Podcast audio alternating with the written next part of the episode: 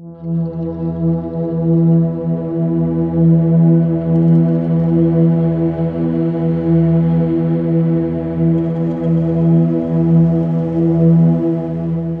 relax and take it easy.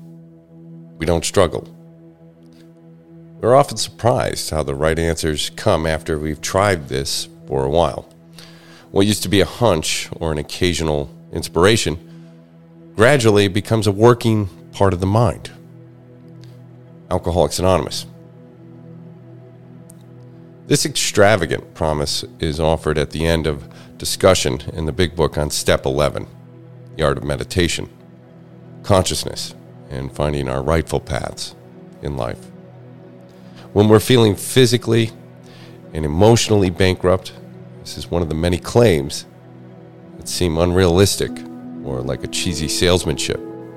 And into action, this claim follows a promise that alcohol will not tempt the recovered alcoholic. A drink will look no more attractive than poison. In the early abstinence and or recovery, we hardly dare dream of such a carefree living.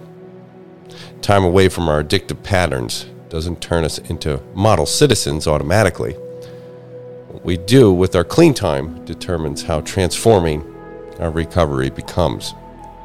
The promises of recovery unfold, sometimes quickly, sometimes gradually, but not in a straight line. Sometimes we're on a path and sometimes we stumble or nap for a while. Thoughts, sensations, and feelings come and go. Some will overwhelm us or derail us. Sometimes we're inspired or we feel carried through the day. We're ensured progress but not denied perfection. A seeker's worth is never done.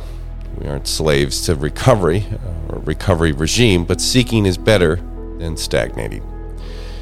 If we are cerebral addicts, we are slowly learn the cues from our intuition. If we're deeply feeling members, we exercise our rational capacities without betraying our creativity. I can learn meditation. It may feel unusual, but not for long. Can I see how it will become a working part of my routine, just like sleeping? eating, or exercising.